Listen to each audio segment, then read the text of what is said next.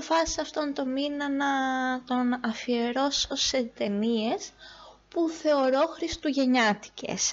Είτε έχουν σαν θέμα τα Χριστούγεννα, είτε η ατμόσφαιρα που βγάζει είναι έτσι χριστουγεννιάτικα vibes.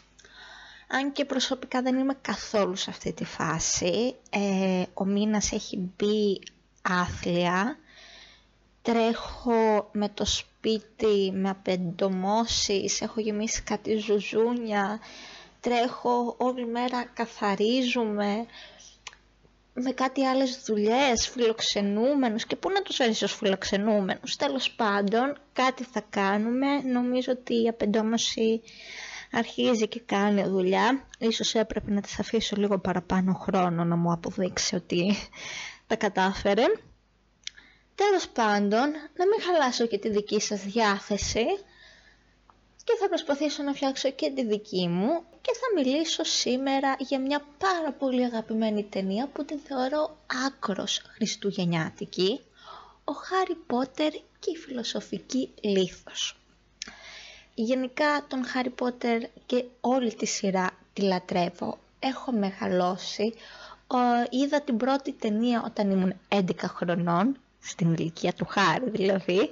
Έχω διαβάσει τα τελευταία τέσσερα βιβλία ε, και όχι απλά τα είχα διαβάσει. Σε φάση τρεις μέρες δεν έκανα τίποτα άλλο. Αντικοινωνική όσο δεν πάει. Θυμάμαι και όλα στον ημείο μου πρίγκιπα ήταν Πάσχα στο χωριό και να μου κάνει η μάνα μου σταμάτα να διαβάζεις. Έχουμε έρθει στο συγγενείς Και, και ήθελα να της πω πραγματικά ε, όταν γίνουν τόσο ενδιαφέροντες οι συγγενείς μας θα τους δώσω σημασία. Δεν το είπα βέβαια. Τέλος πάντων, ε, νομίζω ότι οι παιδιά της δικιάς μου γενιάς έχουμε μια ιδιαίτερη θέση στην καρδιά μας για τον Χάρι Πότερ, τουλάχιστον οι περισσότεροι.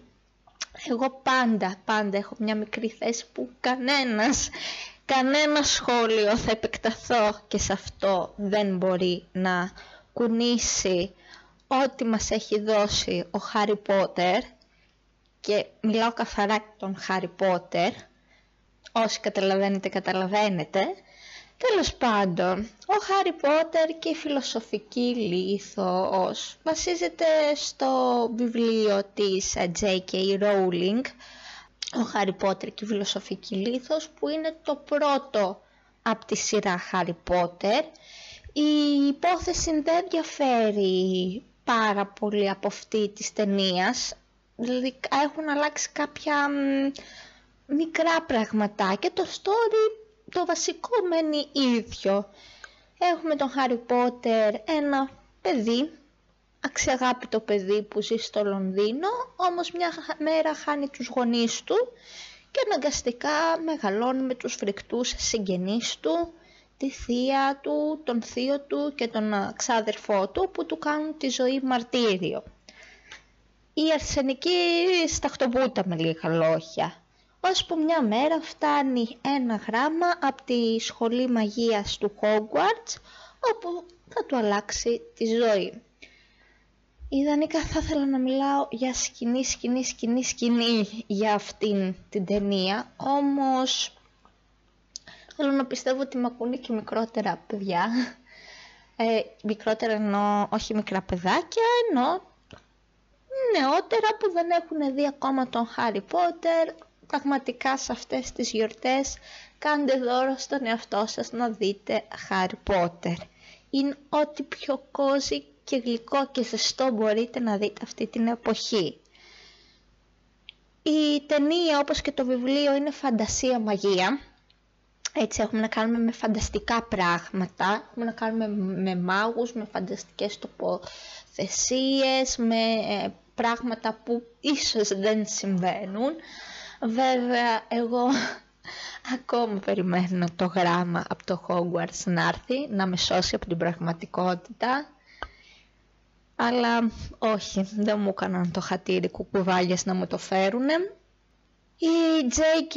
Rowling ή αλλιώς το πραγματικό της Joan Rowling είναι συγγραφέας Αγγλίδα, έχει πουλήσει πάνω από 350 εκατομμύρια αντίτυπα, ε, σε 70 γλώσσες και έχει κερδίσει αμέτρητα βιβλία χάρη στο Χάρι Πότερ προφανώς, αλλά πέρα από τον Χάρι Πότερ έχει γράψει και κάποια άλλα βιβλία, ένας ξαφνικός θάνατος, το κάλεσμα του Κούκου, ε, μετά συνέχισε τη σειρά Χάρι Πότερ λίγο φεύγοντας από το timeline που βλέπουμε, προχωρώντας στα χρόνια με το Χάρι Πότερ και το καταραμένο παιδί, όπως και επίσης πάει το χρόνο πίσω να μας δείξει τι έχει γίνει πριν το Χάρι Πότερ και έχει συνεργαστεί στο να γράψει τα σενάρια φανταστικά ζώα.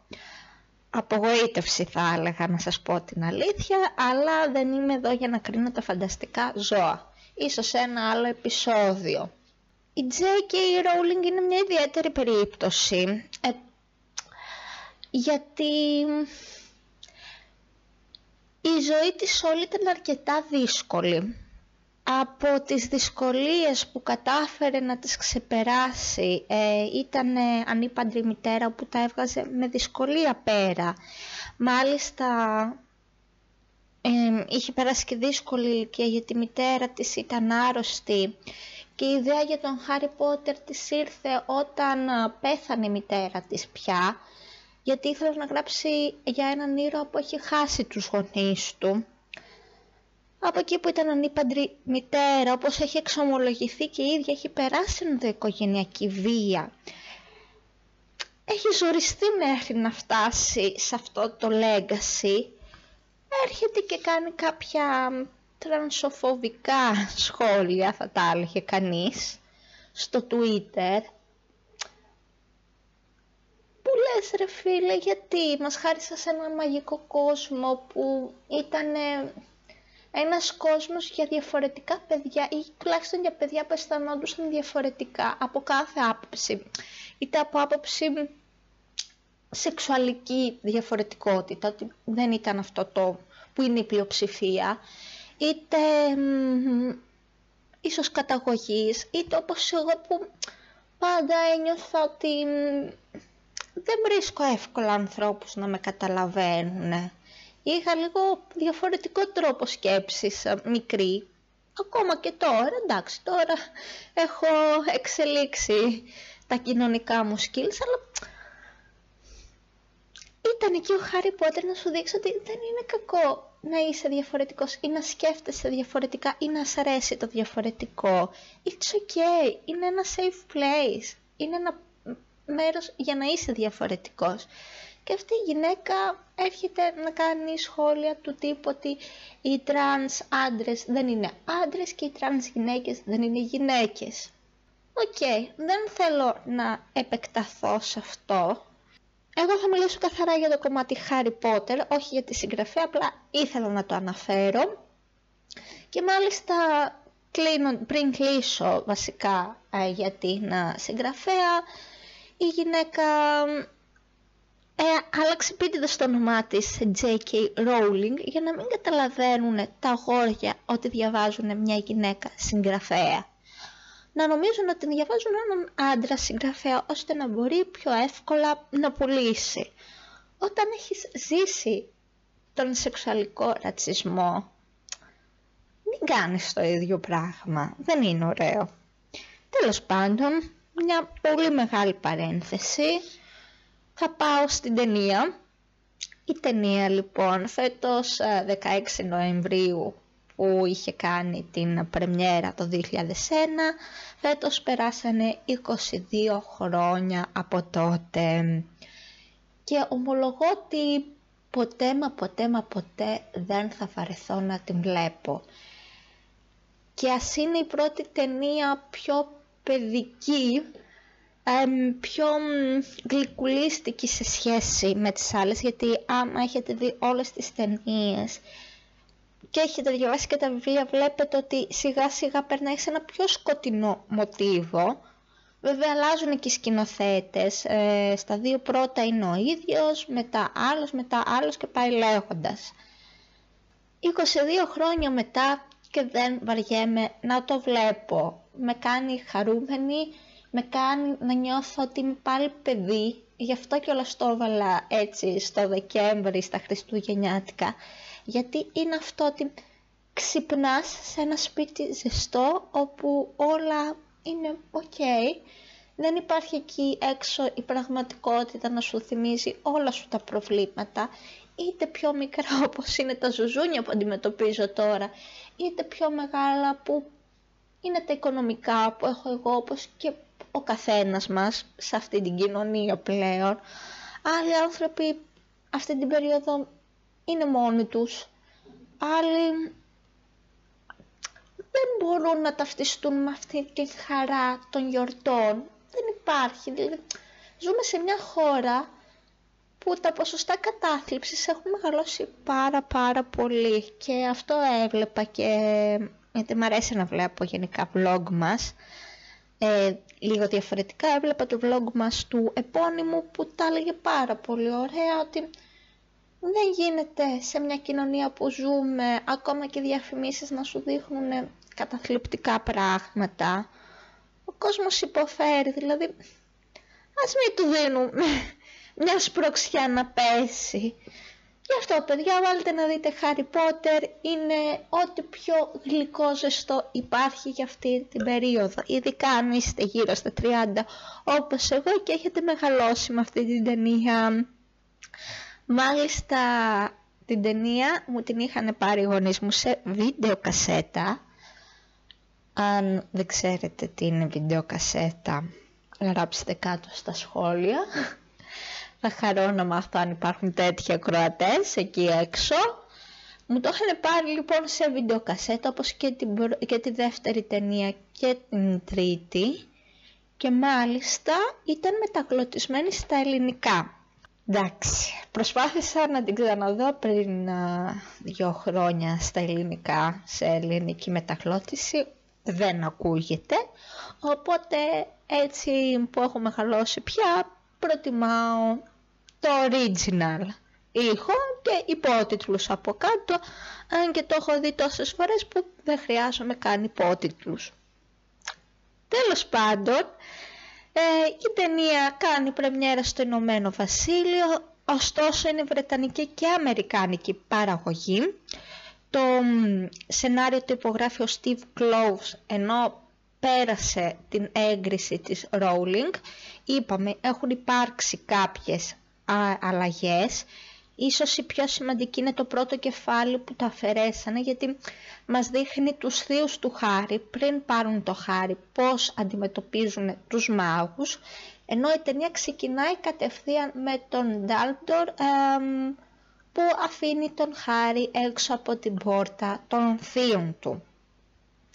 Πέρασε λοιπόν την έγκριση, το μόνο βέτο έτσι που έβαλε είναι ότι ήθελε να κρατήσει κυρίως α, Βρετανούς και Ιρλανδούς ηθοποιούς, τουλάχιστον τους βασικούς, ώστε να μην αλλοιώσουν τα πολιτισμικά στοιχεία του βιβλίου, γιατί η ιστορία λαμβάνει χώρα στην Αγγλία, στο Λονδίνο.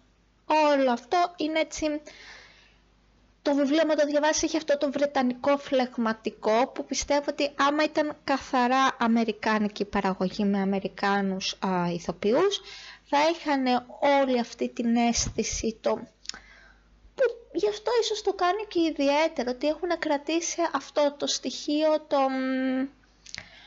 το βρετανικό η προφορά τους, ε, ο τρόπος ε, συμπεριφοράς των ανθρώπων, η αισθητική, τα ρούχα τους, ε, τα σπίτια τους, όλο αυτό νομίζω δίνει πάρα πάρα πολύ από την ομορφιά που έχει ο Χάρι Πότερ και γιατί άλλωστε να βλέπαμε ένα ακόμα αμερικάνικο προϊόν. Σε αυτό το σημείο να πω ότι δεν έχω θέμα, πιο μικρή το έπαιζα έτσι εναλλακτική, γιατί ε, θα δούμε αμερικάνικα και αυτά. Όχι, έχουν συμβάλει και αυτοί πάρα πολύ σε κάποια πράγματα, αλλά ωστόσο δεν σημαίνει ότι υπάρχει μόνο η αμερικάνικη κουλτούρα και ότι μόνο αυτό πρέπει να βλέπουμε και να ακολουθούμε. Υπάρχουν 1500 κουλτούρες εκεί έξω, εξίσου καλές, εξίσου όμορφες που πρέπει και σε αυτές να δίνουμε χώρο να φανούν.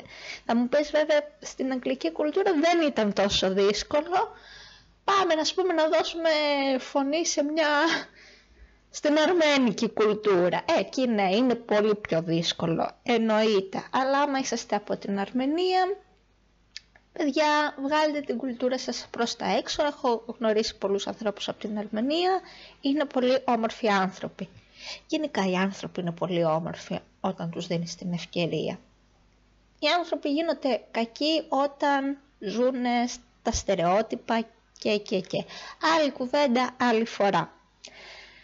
Steve Kloves σενάριος. Σκηνοθεσία περνάμε στον Chris Joseph Columbus. Και ίσως, εγώ δεν την έκανα ποτέ τη σύνδεση. Ο Χάρι Πότερ έχει κάτι το πολύ οικείο, το πολύ ζεστό, τα χρώματα που χρησιμοποιεί.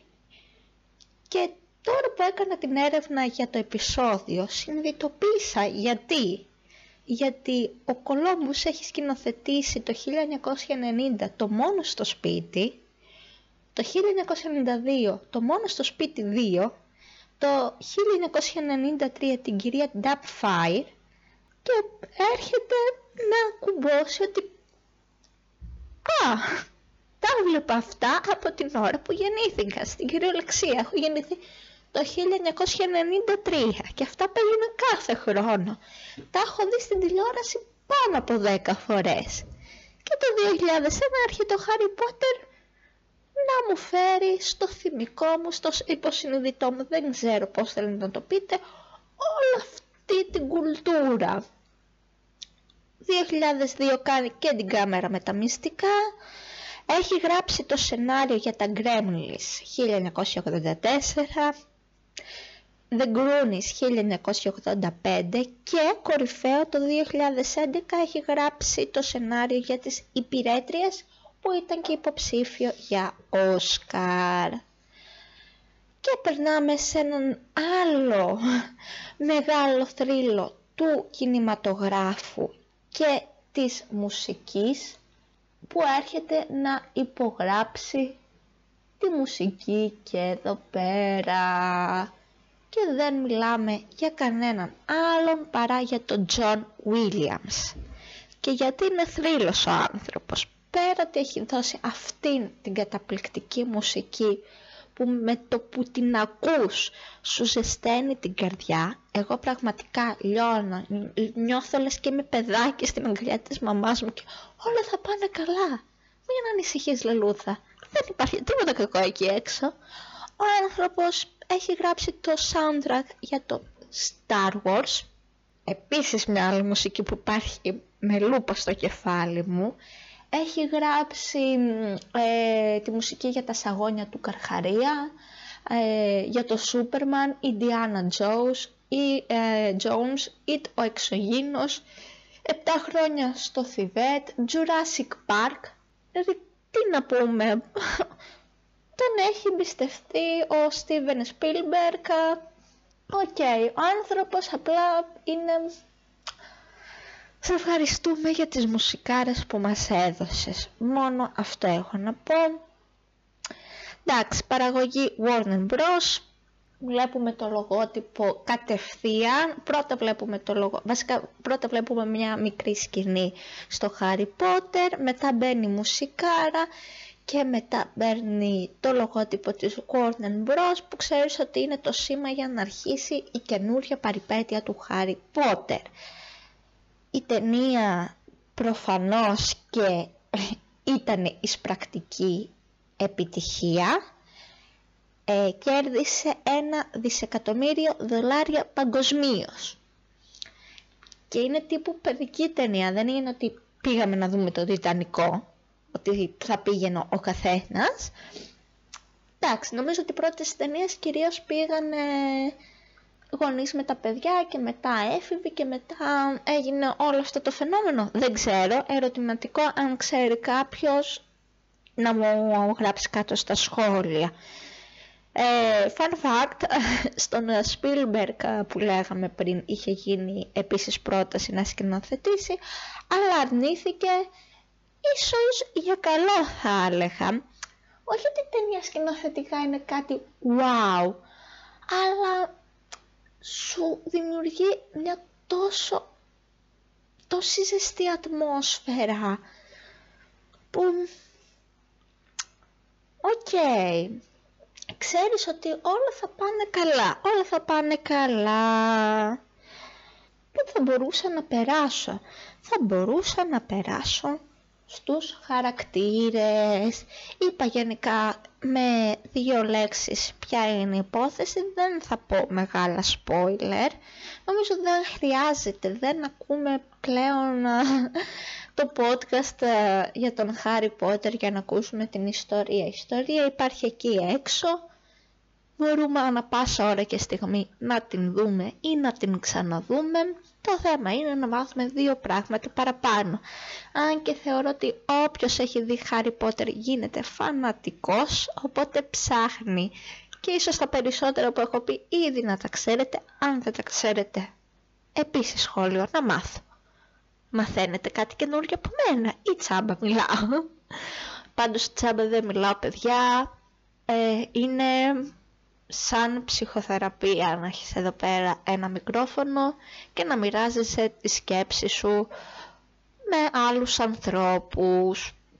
Είναι πολύ ωραία αίσθηση, δηλαδή αν νιώθετε ότι έχετε να μιλήσετε για κάτι που σας ενδιαφέρει πάρα πολύ, δωρεάν είναι, κάντε το και ας έχετε μόνο έναν ακροατή. Αυτές οι στιγμές που είσαι και μιλάς για κάτι που σε απασχολεί, για κάτι που αγαπάς πάρα πολύ, όπως εγώ λατρεύω τις ταινίες, είναι ψυχοθεραπευτικό για την ψυχούλα μου. Αλήθεια. Λοιπόν, και πάμε στους ηθοποιούς, βασικά στους ήρωες και τους ηθοποιούς που τους ενσαρκώνουν. Και περνάμε στον Χάρι Πότερ, τον πρωταγωνιστή μας, όπου τον υποδίεται ο Ντάνιελ Ράντκλιφ, το παιδί, το αγόρι μάλλον που επέζησε. Ο Χάρη είναι ένα γλυκό παιδάκι που έμεινε δυστυχώς ορφανό γιατί οι γονείς του δολοφονήθηκαν.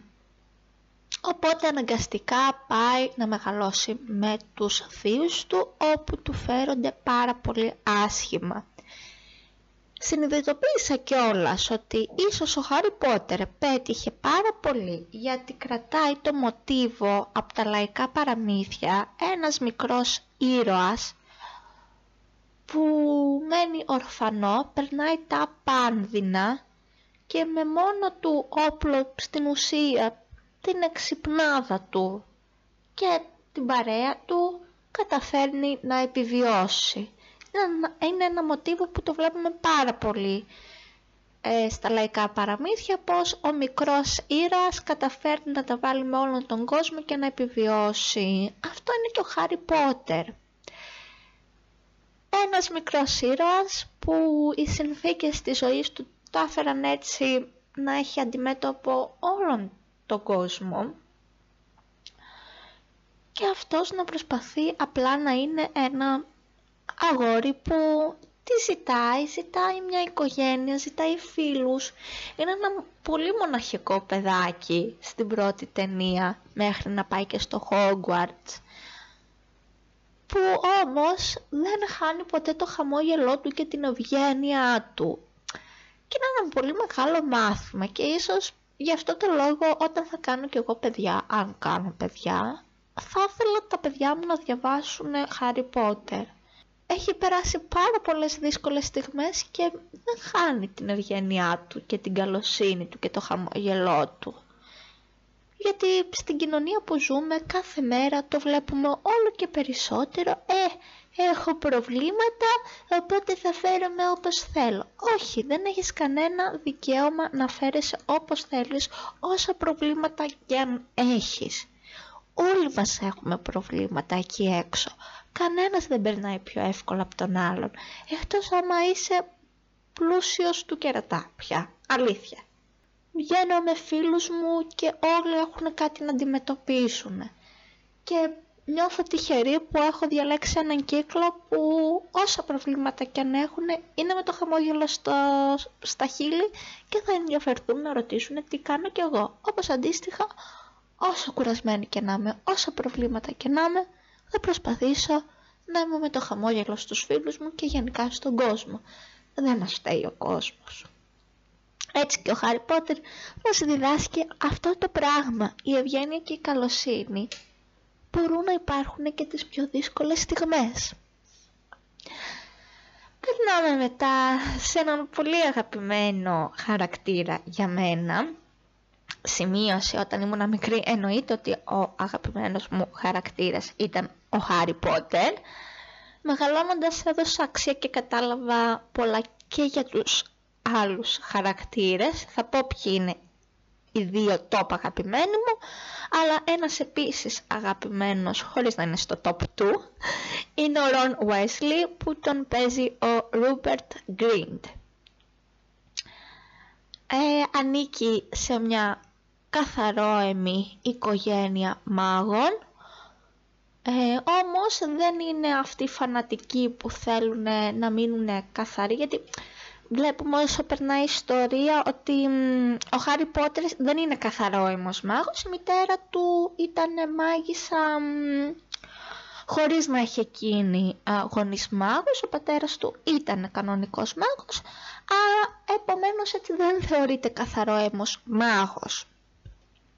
Ο Ρον Βέσλι είναι από μια οικογένεια καθαρόαιμων μάγων, ωστόσο η οικογένειά του ίσως για μένα είναι και από τα πρότυπα οικογένειας, είναι γεμάτη αγάπη, Δυστυχώς ταλαιπωρημένη οικογένεια φαίνεται ότι οικονομικά δεν είναι και καλύτερη βέβαια, εντάξει. Έχουν και εγώ δεν ξέρω πόσα παιδιά, σίγουρα πάνω από πέντε παιδιά η οικογένεια ο Wesley έχει, με μικρότερη την Τζίνι, την αδερφή του Ρον. Ο Ρον είναι από τους αγαπημένους χαρακτήρες γιατί είναι ο... εκεί πάντα για τον Χάρη, ο πρώτος φίλος που απέκτησε, χωρίς...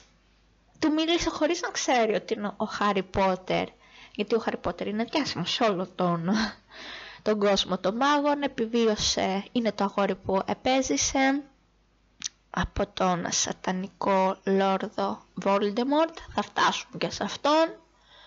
Χωρίς καν να ξέρει ποιος είναι, του μίλησε και μετά ήταν πολύ φυσικό να γίνουν φίλοι.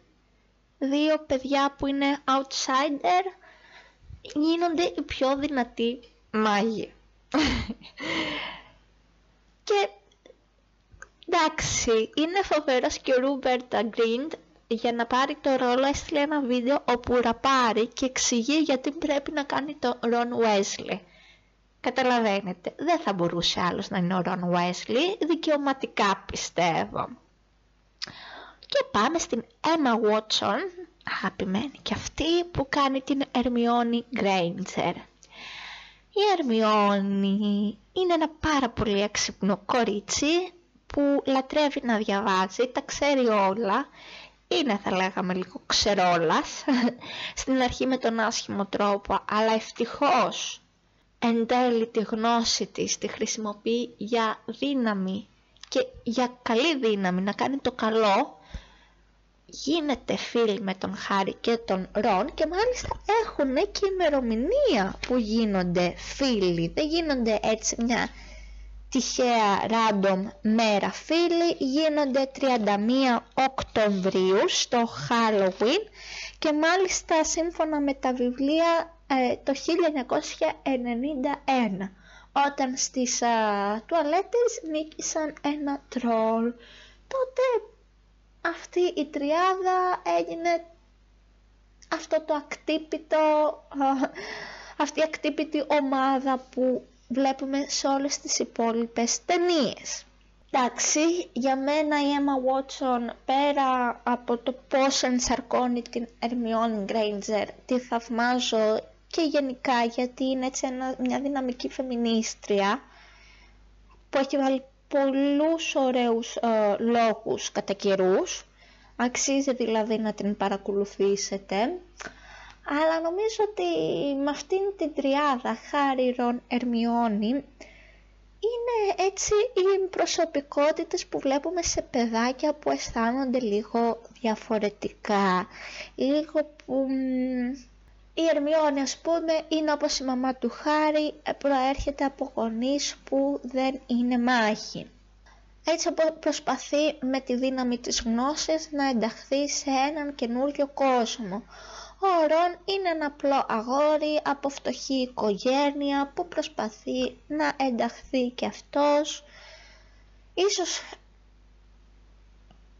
με λίγη περισσότερη ευκολία με όλους τους υπόλοιπους και τέλος ο Χάρη που δεν γνώριζε τίποτα για την καταγωγή του.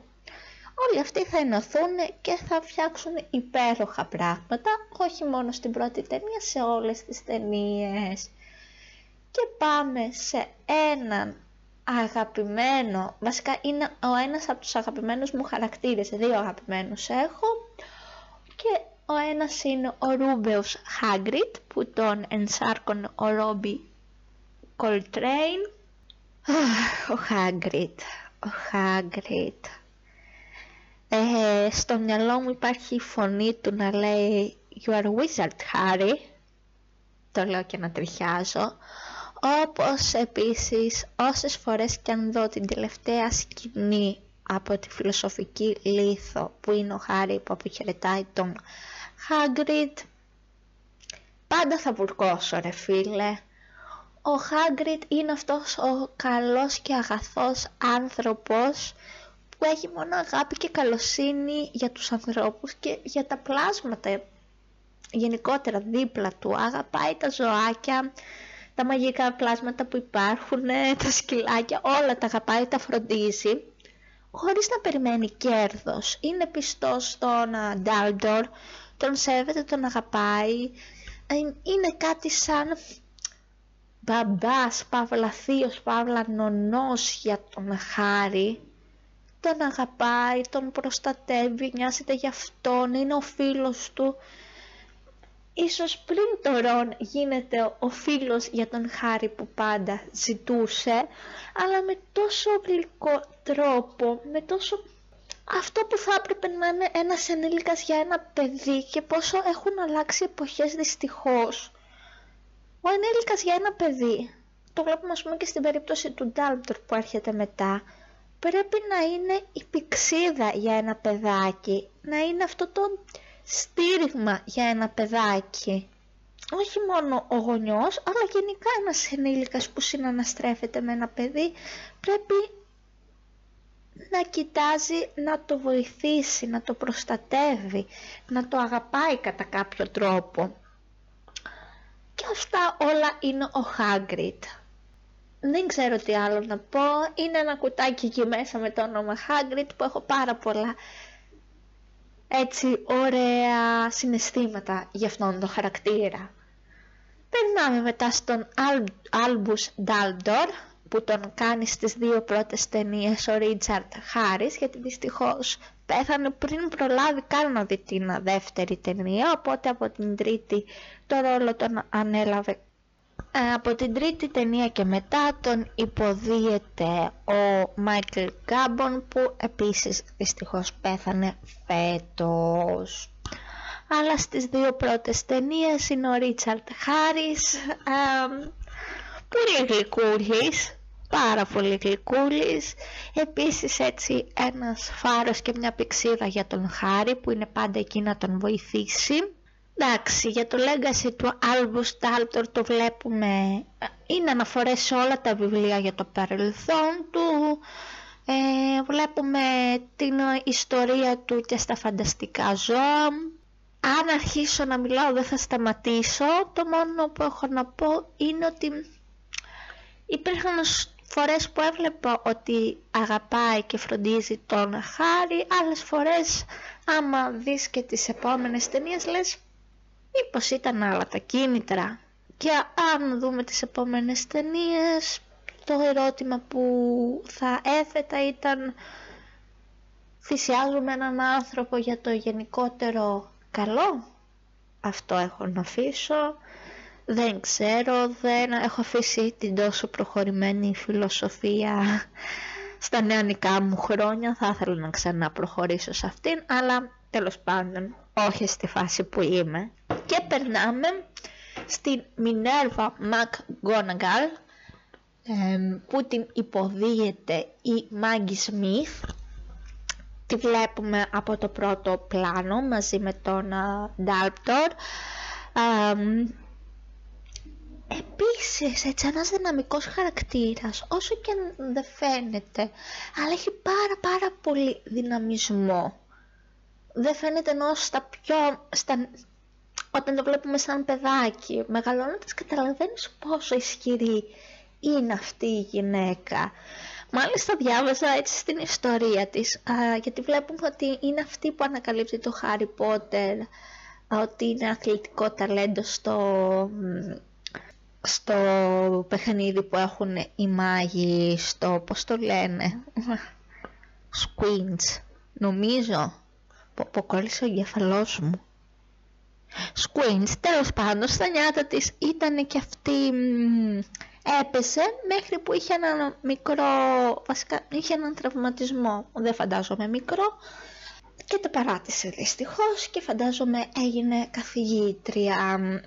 Και πάμε στον δεύτερο αγαπημένο μου χαρακτήρα, δεν ξέρω, είναι μέρες που αγαπάω πιο πολύ τον Hagrid και είναι μέρες που αγαπάω πιο πολύ τον Severus Snape. Άλαν Ρίκμαν. Αρχικά τον ηθοποιό τον έχω παρακολουθήσει και σε άλλες ταινίες. Εξαιρετικός. Επίσης πέθανε, δυστυχώς. Δεν ξέρω, νιώθω ότι φεύγουν κομμάτια της παιδικής μου ηλικίας και με τον θάνατο του Μάθιου Πέρι και με όλα αυτά. Σέβερου Σνέιπ. Στις πρώτες ταινίες τον φοβόμουν τον αντιπαθούσα, πίστευα ότι είναι κακός. Και έρχεται, δεν θα κάνω spoiler, αλλά όσοι ξέρετε, ξέρετε, έρχεται αυτό το always. Θεέ μου, θέλω να κλάψω μόνο που το είπα, μόνο που το σκέφτηκα. Έρχεται αυτή η μοναδική λέξη και σε κάνει να αλλάζεις κοσμοθεωρία. Γι' αυτό είναι τόσο σπουδαίο το Harry Potter. Κάντε αυτό το δώρο στο παιδί σας. Μην γκρίνεις με το φαίνεστε. Εν τέλει. Ψάξε το είναι του άλλου που έχεις μπροστά σου. Μην γκρίνεις με το φαίνεστε. Ό,τι και να πω για το Snape είναι πάρα πάρα πολύ λίγο εντάξει, ε, η πρώτη σκηνή που έχει με τον Χάρη που τον ρωτάει για τα φίλτρα και αυτά είναι, πιστεύω ότι ο Σνέιπ προσπαθεί να κρύψει, να κρύψει, να κρύψει, να κρύψει, να κρύψει και τα καταφέρνει πάρα πολύ καλά. Περνάμε στον ρόλο των, του Quirrell, Quirrell, ναι, Quirrell που είναι μόνο στην πρώτη ταινία που στην ουσία τον παίζει ο Ian Hart, στην ουσία βοηθάει τον Λόρδο Voldemort που εδώ ενσαρκώνεται από το, από το Richard Bremer Λόρδος Βόλντεμορ, ο κακός της ιστορίας, ο αιώνιος εχθρός του Χάρι Πότερ, ό,τι είναι ο Χάρι, ακριβώς το αντίθετο είναι ο Βόλντεμορτ, αυτός που δεν λέμε το όνομά του, αλλιώς γνωστός. Και μάλιστα διάβασα ότι ο Voldemort δεν μπόρεσε ποτέ να αγαπήσει γιατί ο ίδιος δεν ήταν προϊόν αγάπης. Η μητέρα του που ήταν μάγισσα μάγεψε τον πατέρα του που δεν ήταν μάγος και έτσι ενώθηκαν και απέκτησαν τον γιο τους που αργότερα έγινε γνωστός ως Λόρδος Voldemort δεν βλέπουμε πάρα πολλά στοιχεία για αυτόν στην πρώτη ταινία, περισσότερα θα μάθουμε στις επόμενες ταινίες και κυρίως μετά την τέταρτη που εμφανίζεται με ολόκληρο το σώμα του. Σε αυτήν δεν το βλέπουμε ποτέ ολόκληρο, βλέπουμε κάτι σαν το πνεύμα του, ένα μέρος του σώματός του. Ναι, λίγο εφιαλτικό όταν το βλέπεις παιδί, τώρα δεν φοβάσαι, αλλά OK. Okay. Τότε όταν το έβλεπα 11 χρονών ήμουνα βλέπω θρίλερ. Και πάμε σε έναν πλέον χαρακτήρα που τον αντιμετωπίζω με πολύ χιούμορ όταν ήμουν μικρή ε, τον μισούσα Ντράκο Μαλφόι Τόμ Φέλτον ο ηθοποιός εξαιρετικός ο Μαλφόι ανήκει σε μια καθαρόαιμη οικογένεια μάγων και αυτός. Όμως ε, δεν είναι όπως οι Weasley που OK, okay, που δεν έγινε και κάτι, για αυτούς έγινε, προσπαθούν να κρατήσουν έτσι αυτή την καθαρότητα, το θεωρούν πάρα πολύ σημαντικό να μην υπάρχουν ε, εντός εισαγωγικών ατιμασίες στο αίμα τους, προσπαθεί να προσεγγίσει τον Χάρη, όμως ο Χάρη δεν σαγηνεύεται από την προσωπικότητα του Μαλφόη, οπότε τον κάνει πέρα.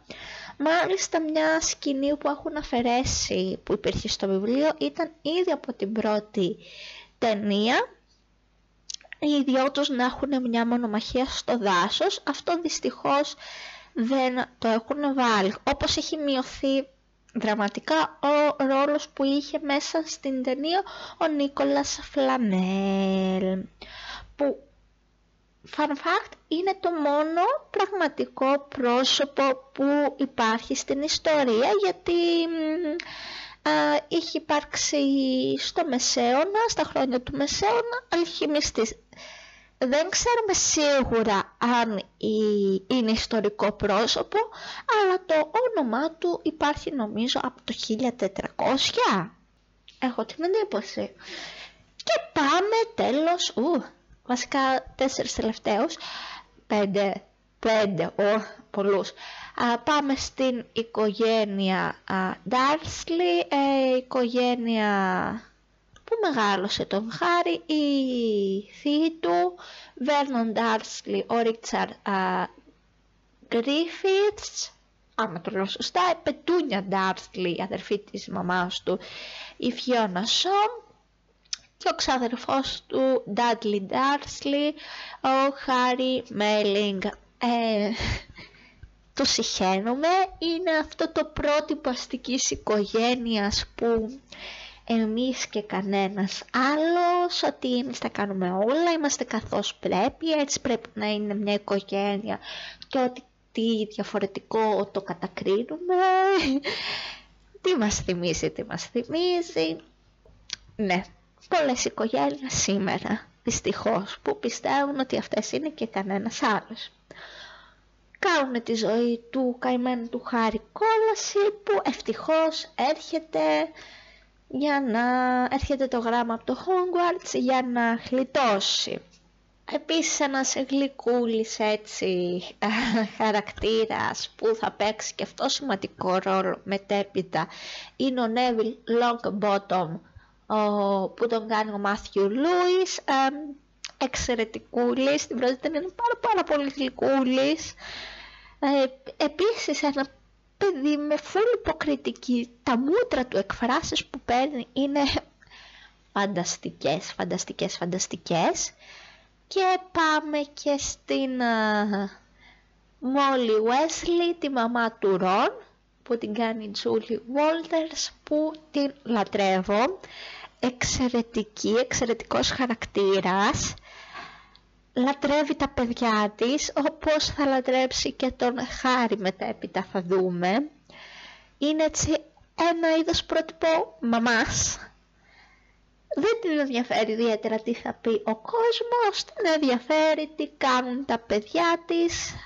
Θα τα μαλώσει εννοείται αλλά κυρίως θα τα προστατεύσει Δυστυχώς δεν βλέπουμε ιδιαίτερα τον Φρέντ και τον Τζόρτ σε αυτή τη ταινία που είναι τα μεγαλύτερα αδέρφια του Ρον, τα δίδυμα που fun fact ε, μέσα στα βιβλία έχουν γεννηθεί πρώτα Απριλιά. Τυχαίο δεν νομίζω. Και αυτοί είναι οι βασικοί χαρακτήρες. Τώρα, αγαπημένη σκηνή, έχω πάρα πολλές. Είπα, ε, η τελευταία σκηνή πάντα με συγκινεί, πάντα μα πάντα. ε, που είναι ο Χάρη με τον Χάγκριτ. Από την άλλη είναι όταν έρχονται τα γράμματα, ανεβαίνει πάνω στο τραπέζι και προσπαθεί να πιάσει ένα από τα γράμματα που πέφτουν. Είναι μια εικόνα που μου έχει μείνει. Άλλη εικόνα που μου έχει μείνει είναι You are a wizard, Harry. Προφανώς όταν ακούει πρώτη φορά ότι είναι μάγος από το Hagrid. Όταν πάει και παίρνει το ραβδί του. Είναι επίσης μια αγαπημένη σκηνή, έτσι ακούγεται αυτή η μουσική, έχεις ένα εφέ εκεί πέρα που δεν είναι κάτι κραυγαλαίο, αλλά είναι wow, τι γίνεται τώρα, ξεκινάνε τα μαγικά. Και επόμενο πλάνο είναι που του έχει κάνει δώρο την κουκουβάγια του ο Hagrid τη Hedwig που συμβολίζει μάλιστα την παιδική ηλικία και την αθότητα του Χάρη. Κρατήστε τα αυτό. Γιατί κάτι γίνεται στο μέλλον και χάνεται κάπως αυτή η παιδικότητα και η αθότητα. Ε, άλλη αγαπημένη σκηνή. Εκεί που έχει που βρίσκει τον καθρέφτη που βλέπει τους γονείς του δεν είναι τόσο αγαπημένη αλλά είναι έτσι σπαρακτική να βλέπει στον καθρέφτη είναι ένα μαγικός καθρέφτης που όπως γράφει και η επιγραφή πάνω δεν δείχνω το πρόσωπό μου αλλά την επιθυμία μου και φαίνεται ότι η επιθυμία του Χάρη είναι να είναι με τους γονείς του όπως κάθε παιδί και βλέπει τους γονείς του μέσα στον καθρέφτη αλλά στην πραγματικότητα δεν υπάρχουν. Πολλές, πολλές αγαπημένες σκηνές α, με την επιλογή του γειτόνα που δεν θέλει να πάει στο Σλίθεριν προφανώς θέλει να πάει οπουδήποτε αλλού και είναι μαζί με τους φίλους του στο Γκρίφιντορ Μάλιστα στο τέλος έτσι θα στολιστεί και όλη η αίθουσα με τα χρώματα του Γκρίφιτορ, κόκκινο, χρυσό. Δεν ξέρω τι άλλο να πω. Εντάξει, είναι μια... έχει πάρα πάρα πολλά fun fact. Ένα που μου έκανε εντύπωση ήταν ότι στην πρώτη ταινία το φαγητό είναι αληθινό. Απλά επειδή τα φώτα ήταν έντονα στα γυρίσματα, αυτά δεν μπορούσαν να αντέξουν πάνω από μία μέρα και μύριζαν.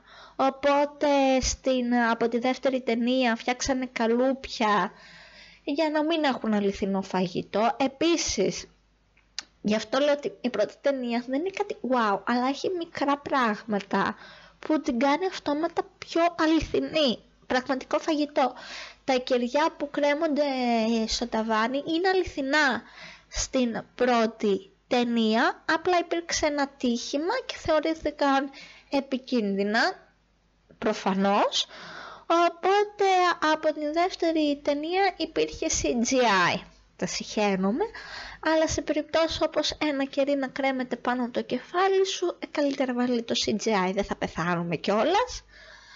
Ε, πλάκα είχε ότι διάβασα ότι στο χάρι θέλανε να βάλουν φακούς για να αλλάξει το χρώμα, να είναι όπως στην ταινία, αλλά είχε αλλεργία στους φακούς επαφής, οπότε δεν γινόταν. Όπως επίσης θέλουν να βάλουν ψεύτικα δόντια στην Ερμιόνη για να αντιστοιχεί περισσότερο η περιγραφή του βιβλίου, που επίσης δεν λειτουργήσε γιατί δεν μπορούσε να αρθρώσει καλά η Emma Watson. Πάρα πάρα πολλά, δηλαδή άπειρα πράγματα μπορείς να διαβάσεις. Εγώ θέλω να κλείσω το podcast αυτό που πολύ το ευχαριστήθηκα. Μου άρεσε πάρα πολύ. Θα το καθιερώσω μια φορά το μήνα να μιλάω μόνη μου. Γιατί εντάξει, το προηγούμενο που ήμουν μόνη μου για το Matthew Perry δεν το ευχαριστήθηκα. Δεν ήταν ό,τι καλύτερο. Εγώ θέλω να κλείσω με, το, με τον εξής προβληματισμό αν κάποιος γυρίσει και σας πει γιατί Χάρι Πότερ σήμερα, γιατί μπορώ να ταυτιστώ με τον Ήρα, όπου ο Χάρι είναι ένα απλό παιδί, δεν είναι κάποιος υπερήρωας, αυτόματα και εγώ που το βλέπω και ένα παιδάκι που το βλέπει μπορεί να ταυτιστεί. Ξέρει ότι μπορεί να υπάρξει αυτός ο ευγενικός, καλός ήρωας που απλά θα χρησιμοποιήσει την εξυπνάδα του, τίποτα άλλο. Οκ, είναι μάγος, αλλά στην πρώτη ταινία δεν κάνει ιδιαίτερα μαγικά, άμα δείτε. Είναι ένας α, ήρωας που πρεσβεύει την καλοσύνη, το αίσθημα του δικαίου, ότι πρέπει να παλεύουμε για έναν πιο δίκαιο κόσμο, είναι μαχητικός, δεν τα παρατάει, ακόμα και τις πιο δύσκολες στιγμές, δεν τα παρατάει. Και αυτό είναι ένα πολύ μεγάλο μάθημα που πρέπει να μάθουμε στα παιδιά μας. Μην τα παρατάς. Αν έχεις κάποιο όνειρο, κάποιο στόχο, κάντο. Σου μαθαίνει με πολύ όμορφο τρόπο τι είναι φιλία, τι κάνω για τους φίλους μου, τι είμαι για τους φίλους μου, τι πρέπει να βλέπω σε έναν φίλο για να τον κάνω φίλο μου. Δηλαδή αυτή η τριάδα που φτιάχνεται ο Ρόνι, η Ερμιόνη και ο Χάρη είναι σαν κουφετάκια που πρέπει να τα έχεις αφήσει στο δωμάτιο του παιδιού σου τέτοιους φίλους να βρεις. Τέτοιους. Να σε αγαπάνε και να κάνουν τα πάντα για σένα και εσύ αντίστοιχα να κάνεις τα πάντα για αυτούς. Ο ρόλος των μεγάλων των ενηλίκων επίσης είναι σημαντικός και είναι κάτι που πρέπει να σταθούμε ότι είναι εκεί για να βοηθήσουν τον Χάρη, να τον προστατεύσουν αλλά συγχρόνως να τον κάνουν καλύτερο, να μην τον κρατήσουν πίσω. Υπέροχο, δηλαδή ε, αυτό που κάνει κυρίως ο Ντάλντορ, που είναι εκεί για να βοηθήσει τον Χάρη. Επίσης η διαφορετικότητα και το να είσαι διαφορετικός δεν σημαίνει ότι δεν μπορείς να υπάρξεις πουθενά. Για όλους υπάρχει ένα safe place. Για τον Χάρη ήταν το Hogwarts. Όλοι μας μπορούμε να βρούμε αυτό το safe place, όσο διαφορετικοί και να είμαστε, και ότι είναι ωραίο να είσαι διαφορετικός. Και τέλος αξίζει να δεις Harry Potter γιατί φτιάχνει έναν πανέμορφο κόσμο μαγείας και φαντασίας που δεν υπάρχουν όρια. Εγώ έμαθα να χρησιμοποιώ τη φαντασία μου με αυτές τις ταινίες και με αυτά τα βιβλία. Και εύχομαι όχι μόνο εγώ, πάρα πολλοί κόσμος να το έκανε. Οπότε πάρτε ένα κουτί μελομακάρονα, φτιάξτε μια κούπα με ζεστό τσάι, ίσως English breakfast, επειδή είναι βρετανικό, τα αστεία μου είναι απαίσια. Βάλτε έτσι χουχουλιάρικα ρούχα, αν και δεν ξέρω πόσο θα λειτουργήσει αυτό, γιατί, οκ, είμαστε λίγο σε μια φάση που δεν κάνει κρύο, πήγα να πετάξω τα σκουπίδια με τη σαγιονάρα σήμερα το πρωί. Όσο κόζι θέλετε ντυθείτε, ανάψτε το χριστουγεννιάτικο δέντρο και βάλτε να δείτε Harry Potter είτε με το σύντροφό σας, είτε μόνοι σας, είτε με την οικογένειά σας. Και εύχομαι να έχετε έναν όμορφο μήνα, γεμάτο αγάπη κυρίως, με ανθρώπους που σας αποδέχονται για αυτό που είστε και θα τα πούμε την επόμενη εβδομάδα σε ένα ακόμα χριστουγεννιάτικο επεισόδιο. Γεια σας! Εύχομαι να έχετε έναν όμορφο μήνα, γεμάτο αγάπη κυρίως, με ανθρώπους που σας αποδέχονται για αυτό που είστε και θα τα πούμε την επόμενη εβδομάδα σε ένα ακόμα χριστουγεννιάτικο επεισόδιο. Γεια σας!